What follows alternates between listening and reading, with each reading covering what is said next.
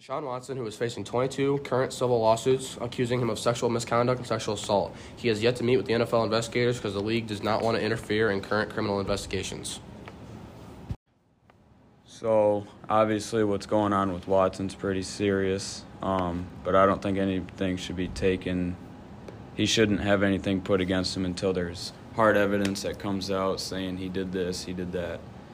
Um, there's... It's pretty much just allegations at this point. There's no, like, photo evidence or nothing.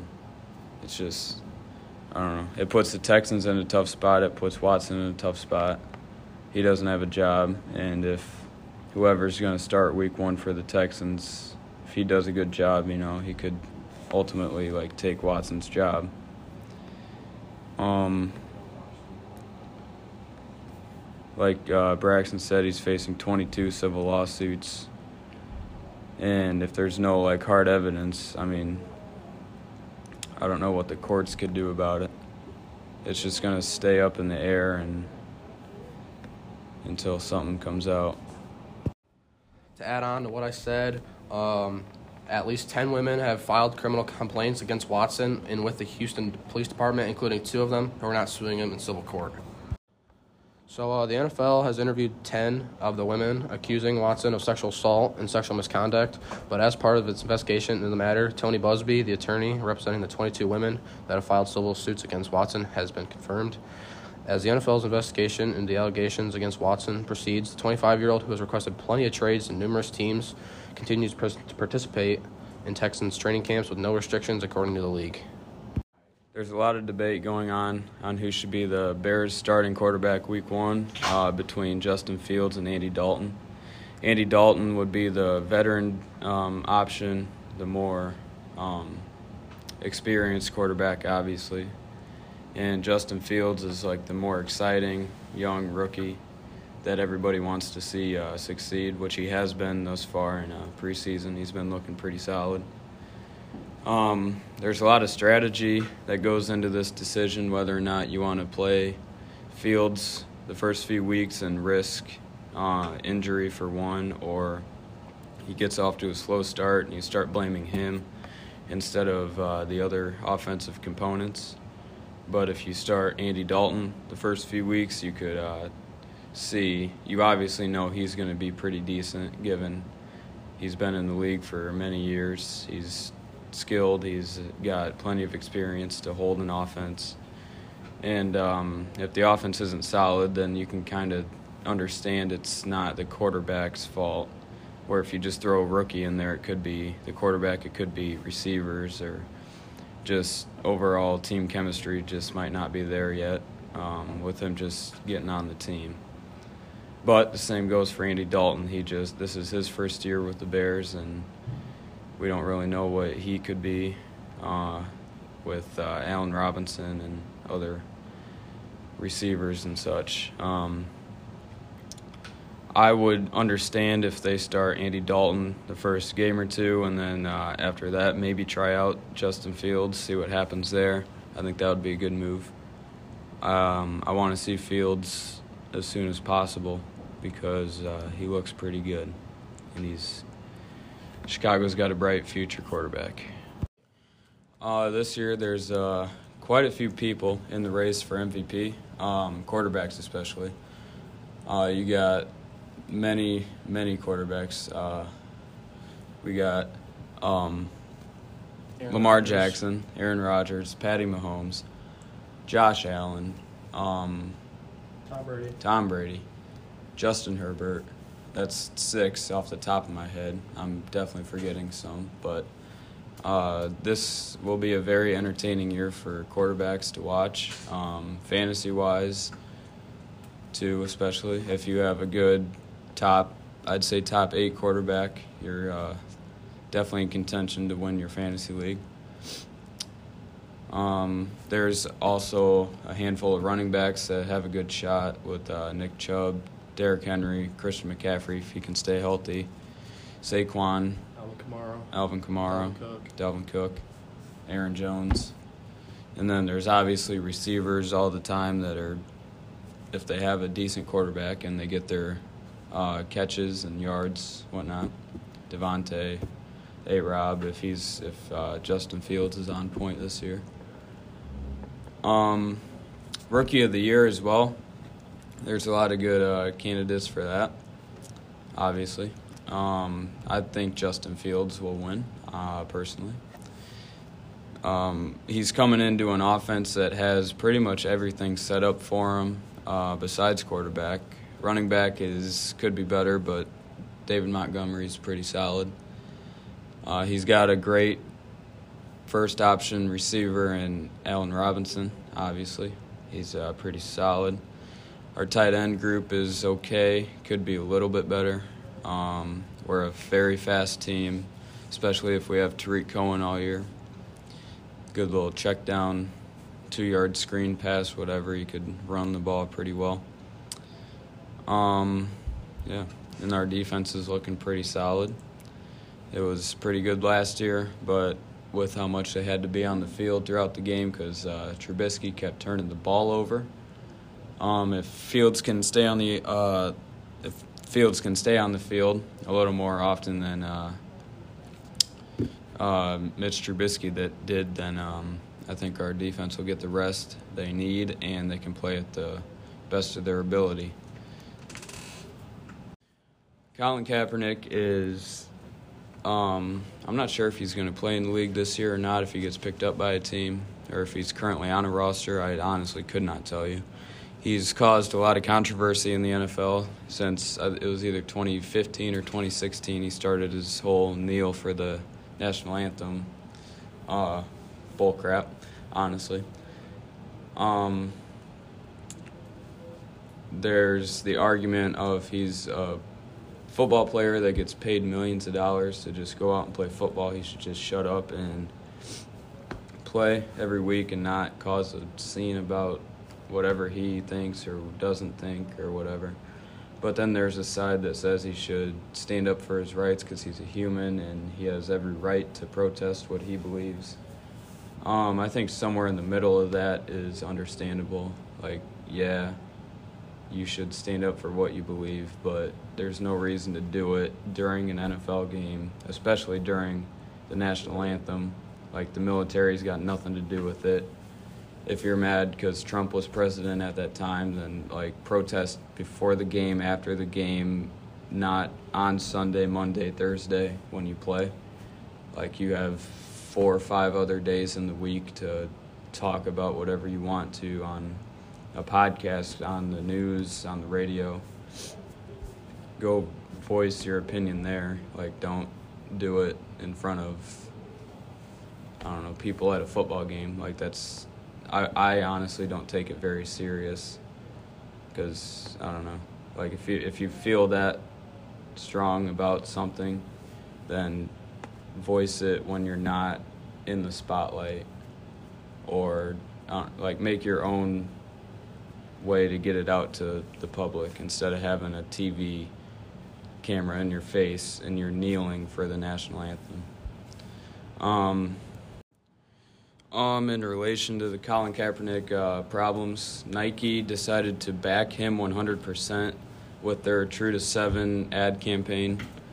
Um, this is obviously controversial. Nike has been known to do some crazy things. They signed LeBron James out of high school for one hundred million dollars plus, um, and they're backing Colin Kaepernick on his stance, which uh, obviously will cause backlash, but there will be supporters to it. But I think ultimately they'll lose more business than they'll gain from it. So there was the debate between the Teddy Bridgewater, Drew Locke Q B battle on the Denver Broncos. So against the Vikings in preseason game one, Teddy Bridgewater, seven for eight, seventy-four yards and one touchdown. Drew Locke threw for one hundred fifty-one yards and two touchdowns. Week two against Seahawks, Drew Locke threw nine for fourteen, eighty yards, no touchdowns, no interceptions. Teddy Bridgewater, nine for eleven, one hundred five yards, and one touchdown. In week three against the Rams, Teddy Bridgewater threw six for eleven for sixty-two yards and one touchdown. Drew Locke threw five, five for seven, sixty-one, sixty-seven yards, and one touchdown. So, my opinion, I think Teddy Bridgewater should start. I think he's a better overall player than Drew Locke. He's quicker. He I feel like he can read his receivers more. He knows who to hit. He's a good Q B for Courtland Sutton, uh, Tim Patrick, and K J Hamler. Granted, Drew Locke's been there for two, three years now. But uh, I feel like Teddy Bridgewater is just an overall better quarterback for the Broncos, and he's better fit, although, even though they they did end up naming him starting Q B. It's just, I think it's a better decision for the Broncos, and I think it'll be a bet, lot better decision than Drew Locke for the Broncos in the long run. Urban Meyer. Tim Tebow has uh, been cut from the Jaguars um, during the preseason of the uh, twenty twenty-one N F L season. There's a lot of debate as to why he got cut or if he should have been cut. Uh, bottom line, I think it shouldn't be a popularity contest to decide if you get a roster spot or not. Um, somebody just straight up beat him. He's better at what he does, even though Tim Tebow's Tim Tebow. Um, like I, he's a household name, but I don't think he's got much left in him for a sustainable N F L career. Um, I think he's past his prime, and he has been for a few years. Um, he went, did a baseball thing for a few years. He played for the Mets minor league system, and he didn't really succeed in that, so then he tried out football again. He made the practice squad, then made the preseason roster, and then when the fifty-three man rosters had to be cut down, um, Tim lost his job.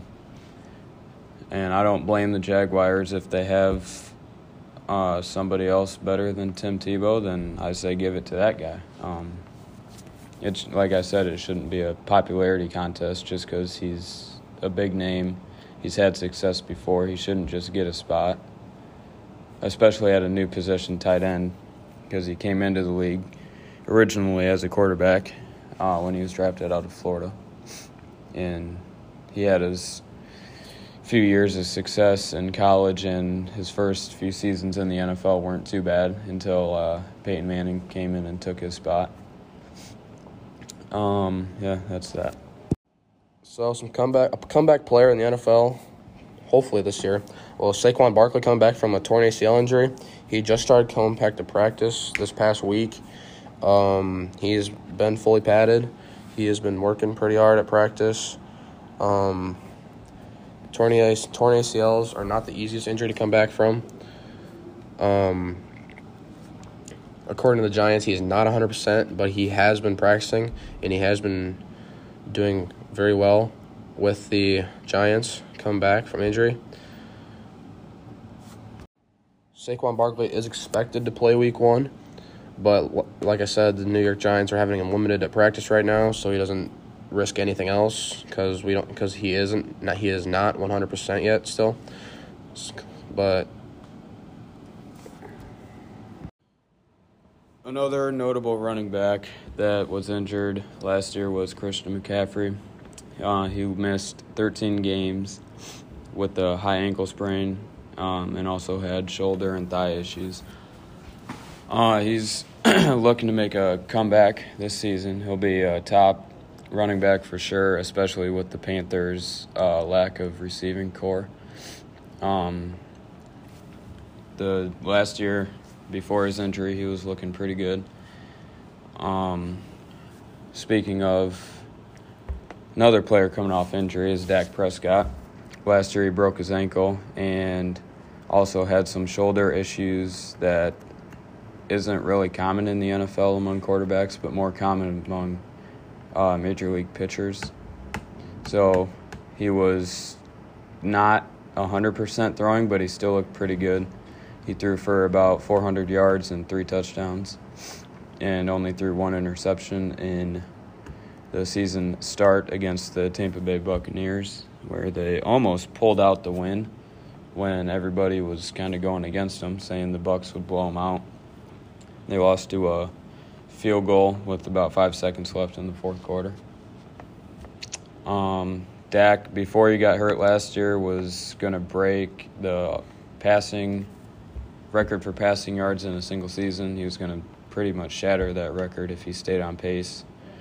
But he uh, was tackled, and somebody landed on him. He broke his ankle, and it was complete devastation for the Cowboys and their fans. Um, after after that game, they weren't much of a team. They lost or they won a handful of games and could barely hold their own in the weakest division in the N F L. Speaking of players that did pretty well last night, um, Antonio Brown looked pretty sharp. Uh, he obviously has a great quarterback in Tom Brady, but um, people didn't think Antonio Brown would ever return to his normal self after his off-the-field issues. And he looked pretty good last year, but he still wasn't back to what we know him as when he was with the Steelers. But last night he showed out and played really well. I think he had somewhere around four or five catches for one hundred plus yards and a touchdown, um, and including a fifty-yard touchdown catch from Tom Brady, which was kind of the, I think, the play of the game. Um, it just kind of put a damper in the uh, the Cowboys' defense. They thought they were going to get a stop, maybe force a punt, and then Tom Brady just whips out like a forty-seven-yard dot right to A B in the end zone. Uh, it's pretty exciting to see Antonio Brown back to where he is. Um, I was always a fan of him when he was with the Steelers. I'd always try to draft him on my fantasy squad. Uh, yeah, so I hope he has a good season along with uh, everybody else on the fantasy team.